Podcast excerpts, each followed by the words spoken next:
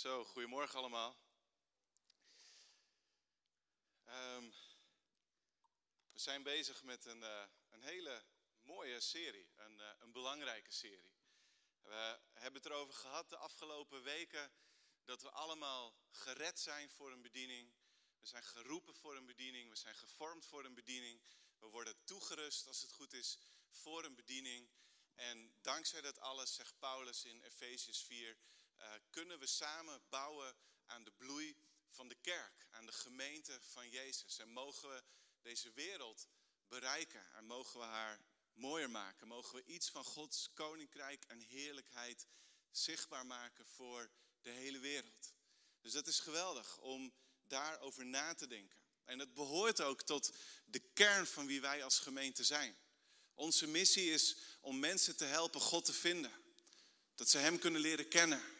Dat ze door Jezus gered worden. En dan willen we mensen ook leren dat ze in de vrijheid van Jezus mogen leven. En dat is echte vrijheid. Dat is niet vrij van verplichtingen of verantwoordelijkheden, maar het is echte vrijheid. En dan het derde deel van onze missie is dat we allemaal een verschil mogen maken.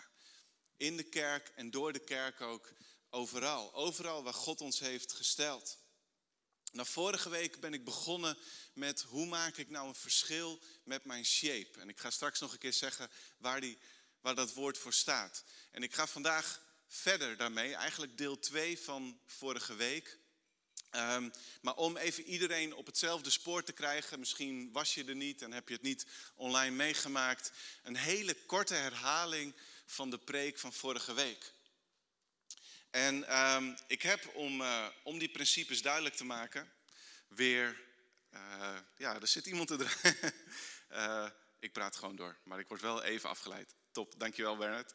Um, ik heb mijn mooie auto weer meegenomen. Dus dat was een, goed excuus om ten eerste deze prachtige wagen te laten zien. Maar ook omdat dit ding van Lego, de letters van Lego, staan ook voor een aantal hele belangrijke principes als het gaat over bedieningen, over onze roeping. En uh, Joa en ik hebben in de afgelopen maanden gespaard voor deze hele mooie auto. En toen konden we hem tijdens de vakantie kopen en hebben we hem samen in elkaar gezet. En daarom, uh, ik, ik ontdekte een aantal dingen dat ik vorige week tegen de gemeente zei, jullie kunnen het meelezen. Wij zijn allemaal meester Lego bouwers. En dat is een bestaande titel. Er zijn niet zo heel veel mensen op de wereld die die titel dragen. Maar ik breid het uit. Van zo ongeveer 30 naar jullie allemaal. En eigenlijk de hele kerk. Wij zijn meester Lego-bouwers. En ik zeg dat, want we waren bezig met het bouwen van deze auto en we volgden het instructieboekje. En dan kom je erachter hoe goed zo'n auto in elkaar zit. Hoe alle onderdelen hun plek hebben en soms zet je iets in elkaar en weet je nog helemaal niet waarvoor het is of welke functie het gaat hebben. Soms moest je opzetstukjes plaatsen en pas tien stappen later kwam daar iets aan vast te zitten. Maar al met al doordat alles op zijn plek zit, doordat alles functioneert, zichtbaar of onzichtbaar, is deze auto stevig. Kan die rijden? Kan ik hem bedienen met mijn telefoon? Dat ga ik nu even niet doen, maar dat is heel cool. En uh, is het gewoon een functionele auto. Plus uh, een raceauto en hopsakee, hij draait om als je dat ergens tegenop rijdt. En dan is het een soort, weet ik veel, sneeuwmobiel of zo. Maar Lego. Um, het is voor ons allemaal net als bij Lego. We hebben allemaal een plek, een functie in het grotere geheel. En als het ontbreekt, dan mist dat geheel iets. Dan is het niet gezond. En Paulus gebruikt daarvoor het beeld van het lichaam. Bijvoorbeeld in Romeinen 12, daar zegt hij: Zoals ons ene lichaam vele delen heeft en die delen niet allemaal dezelfde functie hebben, zo zijn we samen één lichaam in Christus. En zijn we, ieder apart, elkaars lichaamsdelen. En dan verderop zegt hij, laat uw enthousiasme niet bekoelen, maar laat u aanvuren door de geest en dien de Heer. En daar gaat het hele stuk eigenlijk over vanaf vers 1. Van wat is nou onze eredienst aan God. Hoe kunnen we in zijn dienst leven? Nou, de vier basisovertuigingen die zitten hierin en die kun je onthouden aan het woord Lego. De L staat voor leden. Leden hebben een bediening. Niemand uitgezonderd. Alle cellen, uh, ledematen, organen, verbindingen, alles in het lichaam heeft een functie. En zo hebben wij allemaal een functie en een bijdrage. De E staat voor elke bediening is uniek en belangrijk. De G staat voor gezamenlijk zijn we sterk. We hebben elkaar nodig. We zijn ieder apart elkaars lichaamsdelen. En de O staat voor onze shape. Die wordt zichtbaar in de bediening die God aan ons heeft gegeven. Dus dat is Lego. Nou, als iemand tot geloof komt in kerken in China, dan zijn er heel veel kerken die het volgende zeggen. Lezen jullie mee op het scherm. Nu heeft Jezus er weer een paar nieuwe ogen bij om mee te zien. Een nieuw paar oren om mee te luisteren. Een nieuw paar handen om mee te helpen. En een nieuw hart om anderen mee lief te hebben. Deze kerken hebben de Lego-principes begrepen en passen dat toe en weten iedereen die komt voegt iets toe. En we zullen allemaal ons leven ergens aan geven. De vraag is, waar investeren wij onze tijd en onze energie en onze shape in? Doen we dat voor zaken van eeuwigheidswaarde of doen we dat voor korte termijn plezier of wat dan ook? Maar we hebben allemaal ons tijd en energie één keer te investeren. En het beste is om dat te besteden in lijn met onze shape.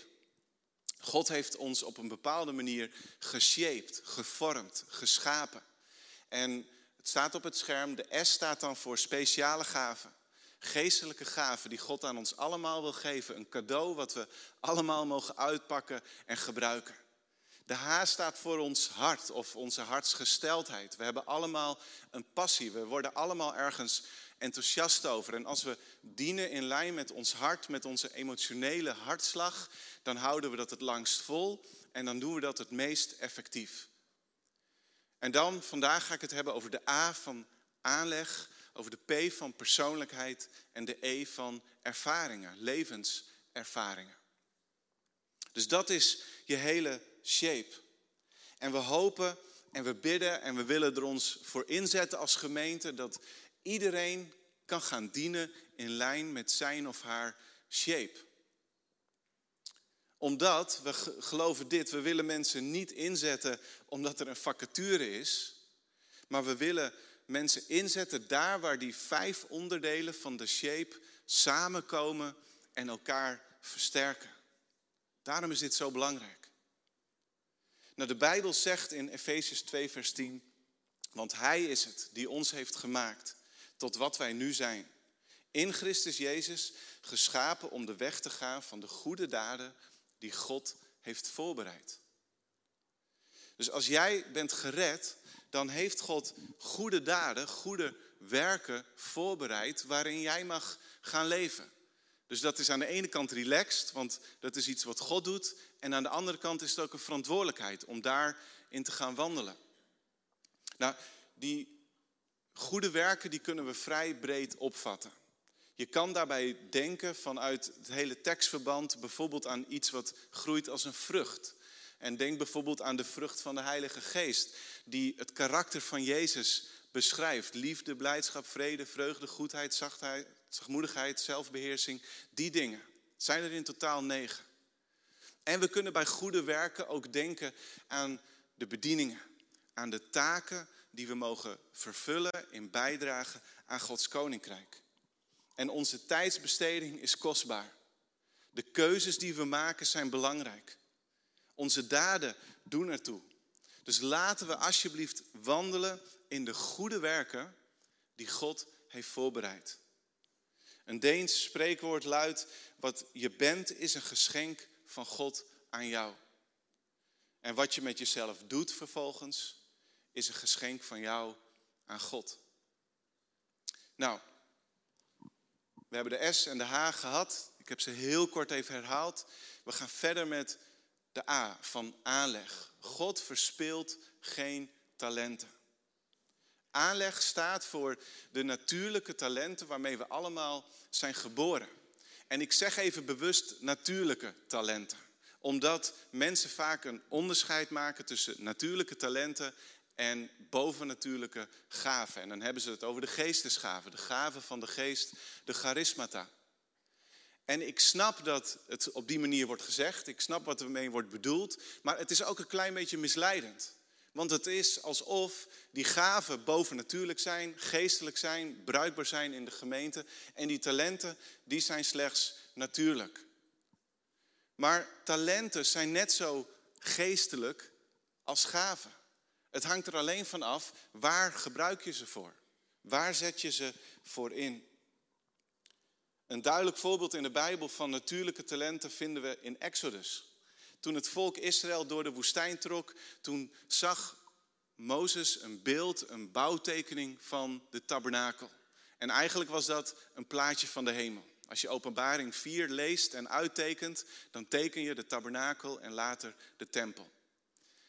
Maar Mozes heeft dat gezien en dan moeten ze daar midden in die woestijn gaan bouwen. Nou, wie kan dat doen? Er gebeurt het volgende, lezen jullie mee. De Heer zei tegen Mozes, ik heb mijn keuze laten vallen op Bezaleel, de zoon van Uri, de zoon van Gur uit de stam van Juda. Ik heb hem vervuld met een goddelijke geest, met wijsheid, met vakmanschap en inzicht op allerlei gebied. Hij kan ontwerpen maken en ze in goud, zilver, koper en brons uitvoeren. Hij kan stenen snijden en zetten en hout bewerken en hij beheerst ook allerlei andere vaardigheden. Oholiab, de zoon van Achisamach uit de stam Dan, stel ik als zijn medewerker aan. Allen die hun vak verstaan, heb ik wijsheid geschonken, zodat zij alles kunnen maken waartoe ik opdracht heb gegeven. Dus over Besaliel en Oholiab en iedereen die de, de talenten heeft gekregen van houtbewerking, metaalbewerking, van snijden, van ontwerpen, van naaien, van weet ik allemaal niet wat. Al die talenten, daarvan zegt God, ik heb deze vaardigheden aan hen gegeven. En ik wil ze nu gebruiken voor een geestelijk doel. En God heeft ons allemaal ontzettend veel talenten gegeven.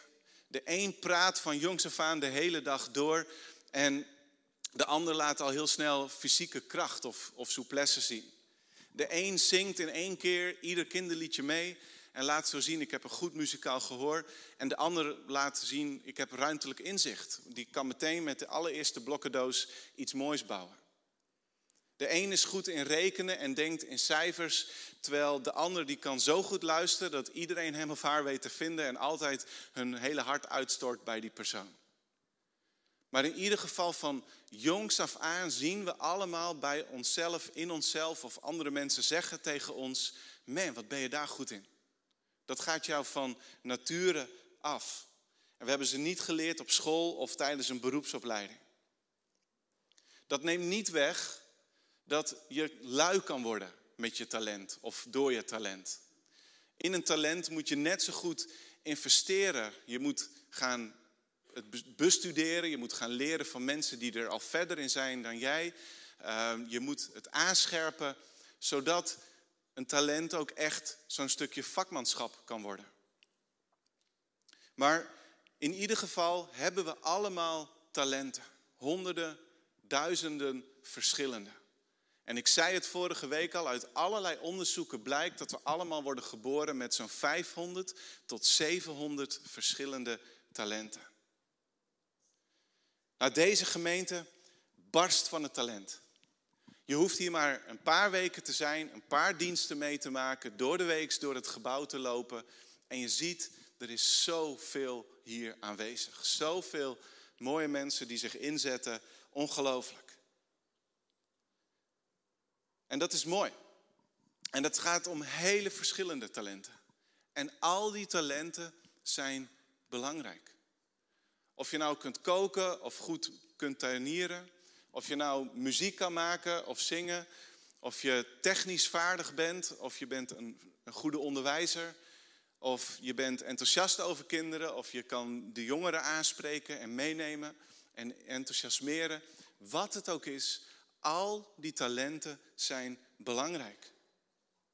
Iedereen heeft een unieke samenstelling en God kan alles gebruiken. Sommige talenten, zei ik, werden al zichtbaar toen je kind was. Andere heb je gaandeweg je leven ontdekt, omdat je nieuwe dingen moest, moest ondernemen op school of tijdens je opleiding. En je ziet, hé, hey, dat kan ik eigenlijk wel. En, of dat kan ik ontwikkelen. En um, ik heb dat zelf bijvoorbeeld ook wel ervaren als het gaat om communicatie. Op uitvoerend gebied doe ik op dit moment vrij veel in communicatie. En ik zeg niet dat ik een natuurtalent ben en er heel goed in ben. Ik denk schrijven, uh, dat ik dat, daar het beste in ben. Maar ik sprong in een gat. Er moest even iemand iets in communicatie gaan doen, uh, leiding geven. En een aantal uitvoerende taken bleef liggen. En het was mijn idee om dat een half jaar, een jaar te doen. En ik denk nu zo'n zeven, acht jaar later doe ik het nog steeds. En heb ik ontdekt dat ik een aantal talenten heb. En gewoon door me daarvoor in te zetten en met mensen op te trekken die er beter in zijn, kan ik best een beetje Photoshop doen of InDesign. En kan ik best een aantal mooie producten maken. Dus we kunnen ook talenten, we, we kunnen heel veel ontdekken door soms ook in een nood te springen. Door gewoon te gaan doen. En ik ben er ook van overtuigd dat er van die taken in de gemeente zijn die met een aantal basic vaardigheden die snel aan te leren zijn, die de meeste van ons kunnen doen. En die wel ontzettend belangrijk zijn. Je hoeft niet ergens pas in, in uit te blinken voordat je ook die taak kunt vervullen. En uh, we willen niet vacaturegericht werken, maar er zijn wel taken waar de bezetting gewoon heel krap is. En ik heb een aantal mensen beloofd om dat vandaag ook even te benoemen. Er zijn gebieden in deze gemeente waar een paar mensen soms bijna wekelijks zich moet inzetten om het nog te doen. En we zouden zo graag willen en we geloven met heel ons hart dat als hier 730 mensen deel uitmaken van de gemeente, dat iedereen, afgezien van soms de benodigde rust of de tijd die je even nodig hebt om te ontdekken, maar de, heel veel van ons kunnen iets doen. En niemand van ons is bedoeld om aan de zijlijn te zitten, aan de kant te blijven staan. We hebben allemaal een bediening. En als je kijkt bijvoorbeeld, vanochtend stonden ze in hun nieuwe shirts, het camerateam. Dat is zo belangrijk. We, we, bereiken er zoveel nieuwe mensen mee. En ik kwam terug van vakantie. En tijdens de vakantie en in de weken daarna. Ik, ik kan zomaar alweer vijf tot tien welkomstpakketten opsturen. Mensen, voor mensen een connectgroep zoeken die allemaal nieuw zijn. En die allemaal verder willen binnen de gemeente. En voor een heel groot deel hebben ze de gemeente leren kennen via de livestream. Het is zo belangrijk.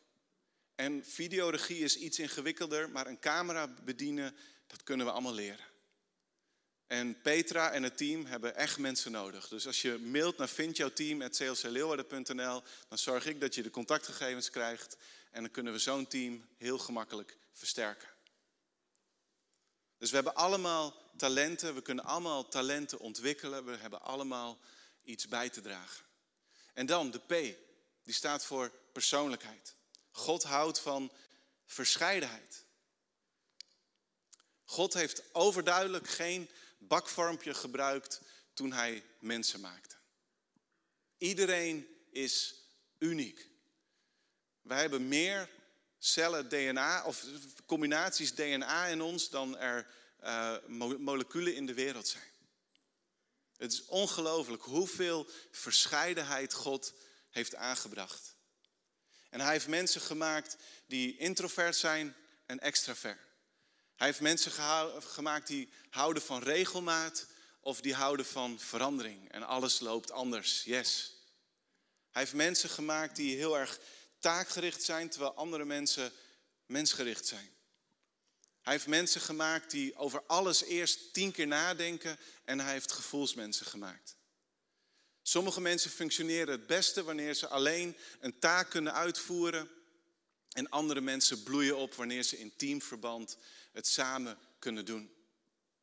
En al die verschillende mensen, opnieuw zeg ik het, wil God gebruiken. Als je kijkt naar de twaalf discipelen, dan zie je, voordat, voor zover we echt inzicht krijgen in wie ze waren, maar dan zie je al allemaal verschillende persoonlijkheden. En daarom botste het soms ook wel en schuurde het soms wel onderling. Maar Jezus, die had op een gegeven moment, stond hij voor de beslissing, welke twaalf mannen gaan mij volgen, gaan de meeste tijd met mij doorbrengen en gaan, als de kerk straks wordt geboren, die kerk leiden. En hij ging toen een hele nacht in gebed. Dat is altijd verstandig als je een, een grote beslissing moet nemen om eerst in gebed te gaan.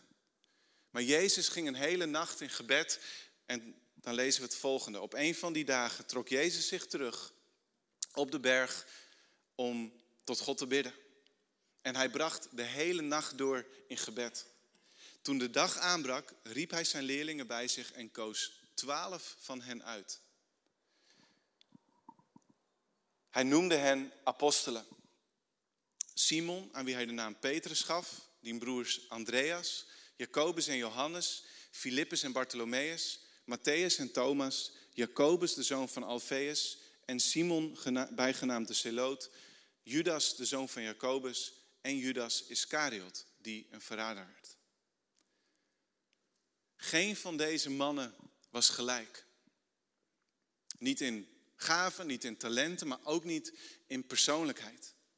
Petrus was het haantje de voorste.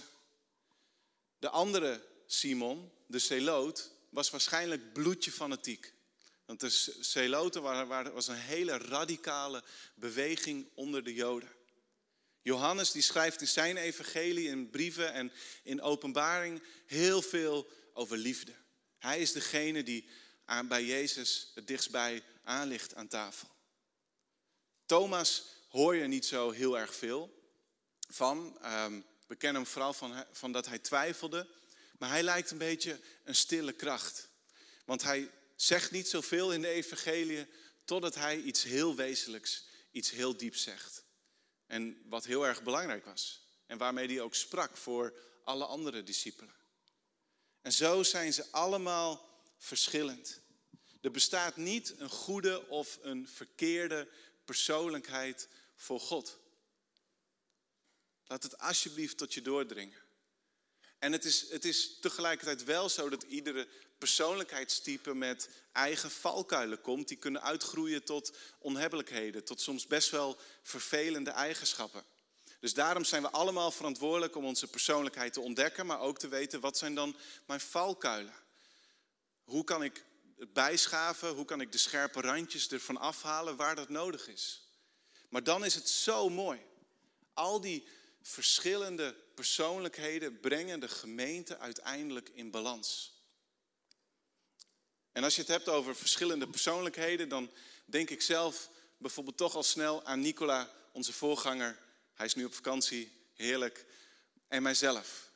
Als voorganger en pastor, uiteindelijk spreken elkaar heel veel. Bellen we dagelijks, overleggen we, ehm, bidden we voor zaken, denken we over allerlei dingen na. Uh, hebben natuurlijk onze eigen aandachtsgebieden, maar dan vragen we nog wel eens advies aan elkaar. Of van, hey, hoe zou jij dat doen? Of denk eens even mee. En we zijn ontzettend verschillig. Iedereen die een paar maanden tot jaren meeloopt, die weet, we zijn hele verschillende persoonlijkheden. En botst dat wel eens? Ja, dat heeft natuurlijk wel eens een keer gebotst. Maar we werken nu bijna 17 jaar samen. Inclusief mijn afstudeerproject al 18 jaar. En toch, het gaat eigenlijk altijd goed tot heel goed. En het is genieten. En we merken dat we elkaar aanvullen. En soms kunnen we elkaar een beetje bijslijpen. Maar Nicola is echt zo'n visionair. Hij denkt tien stappen vooruit. Hij ziet dingen geboren worden die er nog niet zijn. Hij is iets meer taakgericht. Uh, hij ziet voor zich hoe we bepaalde dingen kunnen uitvoeren en daar nu al zijn. Ik ben zelf veel langzamer. Stiekem, ik mag het eigenlijk niet hardop zeggen, hou ik niet van verandering. Alhoewel ik wel heb geleerd, je moet veranderen. Mensen veranderen, tijden veranderen. Als je niet verandert, is dat achteruitgang. Dus je moet veranderen. Maar het past niet bij mijn persoonlijkheid. Ik wil veel langer over dingen nadenken. Ik wil het liefst dat iedereen meegaat en alles begrijpt. Dus zo zijn we heel erg verschillend. Maar als we dat bij elkaar brengen, zijn we denk ik een heel goed team. En ik, ik zou niet zonder iemand als Nicola kunnen. En ik hoop dat Nicola zou zeggen dat hij niet zonder iemand als mij kan. Maar we hebben elkaar nodig. Rick Warren die zegt, jouw persoonlijkheid heeft invloed op de manier waarop jij je geestelijke gaven en je vermogens gebruikt en op de plek waar je dat doet. Nou, laat me dat uitleggen. Er zijn aan de ene kant bedieningen die door hun aard beter aansluiten bij jouw persoonlijkheid dan de ander. Maar persoonlijkheid is niet beslissend in wat je doet, maar hoe je het doet en waar je dat doet. Je kan een introvert en een extrovert persoon hebben die echt duidelijk evangelist zijn. Die het liefst mensen willen bereiken. Maar de introvert persoon zal dat waarschijnlijk veel meer doen in één op één relaties, terwijl de extrovert persoon misschien wel voor grote groepen gaat staan. En beide is goed.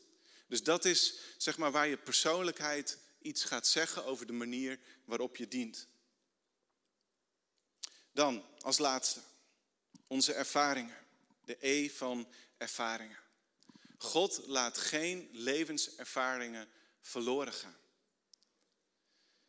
We zijn en we worden allemaal gevormd door onze levenservaringen. Je kunt daarbij denken aan het gezin waar we uit komen, eh, de basisschool, de middelbare school, de beroepsopleiding die we hebben gevolgd. Je kan denken aan werkervaringen, aan bedieningservaringen in de kerk of op andere plekken. En ook aan pijnlijke ervaringen, die soms heel erg, of vaak heel erg vormend zijn. En ik ben me er heel goed van bewust dat een aantal van dat soort pijnlijke ervaringen heel veel kapot heeft gemaakt. En blijft maken. Sommige trauma's hebben een levenslang effect. En dat is en blijft onrechtvaardig. En ik geloof dat God op dat moment ook met ons meehoudt. Dat hij naast ons komt staan, dat hij zegt, ik wil jouw lasten dragen.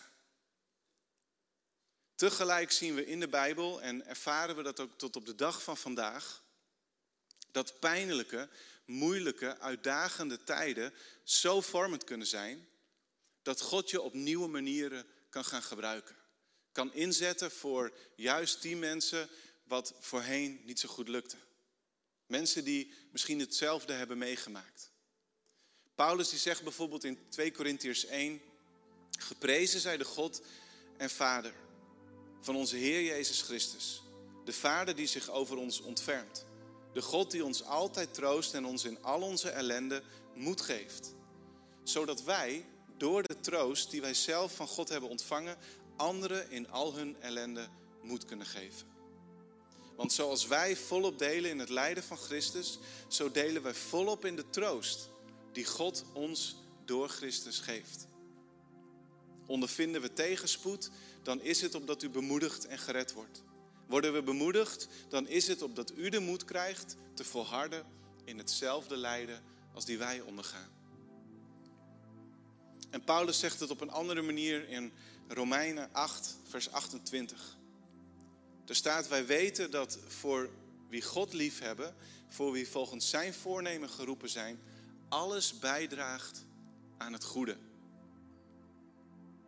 En ik ben eerlijk, ik ben altijd heel voorzichtig in het gebruiken van deze tekst, in deze context. Omdat ik dat soms best wel ingewikkeld vind. En nogmaals, omdat ik weet hoe pijnlijke ervaringen ook echt heel pijnlijk kunnen zijn. En tegelijkertijd staat hier niet dat God alles in jouw leven heeft veroorzaakt. Maar hij kan dingen wel omdraaien. Hij kan zaken wel ten goede keren door heling, door genezing te brengen. En dan uiteindelijk het doen meewerken ten goede, niet alleen maar voor jezelf, maar ook voor andere mensen. Craig Rochelle, de voorganger van Life Church, die zegt altijd: mensen zijn misschien onder de indruk van onze sterke punten, van onze kwaliteiten. Maar we maken verbinding met anderen door onze zwakheden. En dat is wat Paulus al liet zien. Als we onze zwakheden en onze pijnlijke ervaringen in het licht kunnen brengen, er open en eerlijk over durven te zijn, dan zullen we veel dichter bij mensen kunnen komen. En ze kunnen dienen met inlevingsvermogen, met begrip, met geduld en met volharding. En dat is waarom God geen enkele levenservaring verloren doet gaan. Dus afrondend. God heeft ons allemaal een unieke shape, een unieke vorm meegegeven. En ons verlangen is dat jullie allemaal jullie shape gaan inzetten in Gods koninkrijk. Dat jullie de goede werken gaan doen die God van tevoren heeft voorbereid. Dat we in en door de gemeente een koninkrijksimpact, een lichtend licht, een zoutend zout mogen zijn. En het is niet uit eigen belang of om vacatures te vullen dat we het hierover hebben, maar het is in jouw belang. En het is in belang van de hele wereld. Dat we allemaal onze shape ontdekken en daarin gaan leven. Er zijn misschien twee hindernissen die je parten spelen. Waar je mee rondloopt en dat je denkt van, ik weet het zo net nog niet. Ik weet niet of God mij kan gebruiken. En de eerste hindernis is deze. Sommige mensen voelen zich gedisqualificeerd. Ze denken, ik heb zoveel verkeerde dingen gedaan. Ik heb zo ver van God geleefd. Ik ben weer afgevallen. Ik ben van alles meegemaakt. Je moest eens weten. En God kan mij niet gebruiken. En dan zeg ik echt met volle overtuiging: dan ben je precies degene die God wil gebruiken. Alle heiligen hebben een verleden. Alle zondaars hebben een toekomst. Dat is het evangelie. En er zijn mensen die voelen zich ongekwalificeerd. Die denken, ja, ik, ik heb een paar talenten, maar daar kan de kerk, daar kan God helemaal niks mee. Daar kan ik heel veel geld mee verdienen. Daar kan ik van alles mee doen in de wereld. Maar God kan het niet gebruiken. Maar nogmaals, God kan, God wil alles gebruiken. Dus daarom, ontdek je shape. Misschien weet je nog niet alle onderdelen daarvan even goed, maar ga gewoon ergens dienen dan. Doe gewoon dan iets wat voorhanden is, wat je denkt dat kan ik wel of dat kan ik snel leren. En gaandeweg ontdek je je shape meer en meer. De gemeente heeft jou nodig hiervoor. Niet als doel in zichzelf, maar voor de roeping van de gemeente in deze wereld hebben we iedereen nodig. Iedereen is een functionerend deel van het lichaam. Zullen we met elkaar bidden? Lieve God en Vader, we danken u voor de shape waarmee u ons heeft gemaakt. U heeft ons allemaal gevormd. U heeft ons allemaal, ieder apart, een eigen plek gegeven in het lichaam. Heer, en dat niet om daar zelf uh, beter van te worden. Om te gaan voor ons eigen belangen. Maar u hebt die plek gegeven. Zodat we elkaar, zichtbaar en onzichtbaar, klein en groot, op allerlei manieren mogen dienen. En zodat we samen deze wereld mogen dienen. Jezus, u zei, ik ben niet gekomen om gediend te worden, maar ik ben gekomen om te dienen. Iedere gelovige is een dienaar. En Heere God, ik bid dat u, net als u dat in Bezaliel en Oholiab en in Petrus en Jacobus en Simon en in Paulus en Timotheus en in al die anderen. Ik bid dat u ons, ja, dat u ons drijft door uw geest. Dat u ons volmaakt van uw heerlijkheid. En dat u heel duidelijk wil maken waarvoor u ons wilt gebruiken. Heer, aan sommige mensen, van sommige mensen weten we dat al voor de geboorte, dat u een plan hebt met hun leven.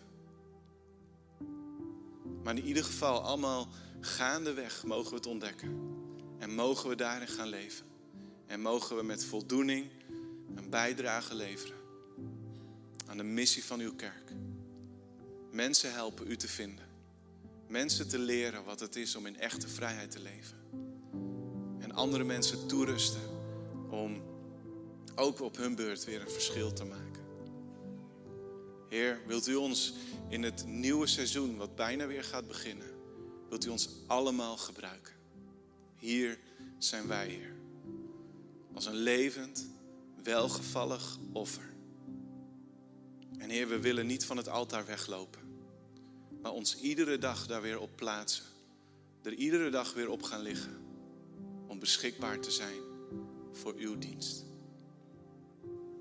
En Heer, ik dank u ook voor al die echt honderden mensen die zich inzetten in onze gemeente. Heer, wat zijn ze kostbaar, wat zijn ze waardevol. U ziet het. U ziet hun werken. En u bent een beloner van hen die uw werk doen. We danken u. In Jezus' naam. Amen. Zullen we gaan staan, allemaal? Want we gaan God aanbidden. En er is ook gelegenheid om uh, naar de verschillende hoeken van de zaal te gaan waar mensen staan om voor jou te bidden. Misschien wil je, omdat je je gedisqualificeerd voelt, gewoon aan de voeten van Jezus zijn, naar het kruis gaan, voor je laten bidden. Misschien uh, wil je gewoon ontdekken met iemand hé, hey, waar heeft God mij voor geroepen? Hoe wil Hij mij gebruiken? Ik kom van de zijlijn, ik zit niet langer aan de kant, ik zit niet in de kantine, maar ik sta aan het front. Ik zet mij in op die plek waar God mij wil stellen in het lichaam, zodat het lichaam gezonder wordt. En weet je, het maakt niet uit waarvoor, maar het is zo krachtig als je zaken in het licht brengt. Als er iemand anders met jou mee gaat bidden, met jou mee gaat vieren, met jou mee gaat danken. Dus Zoek iemand op in de hoeken van de zaal. En ondertussen ja, strekken we ons met z'n allen uit naar God in aanbidding.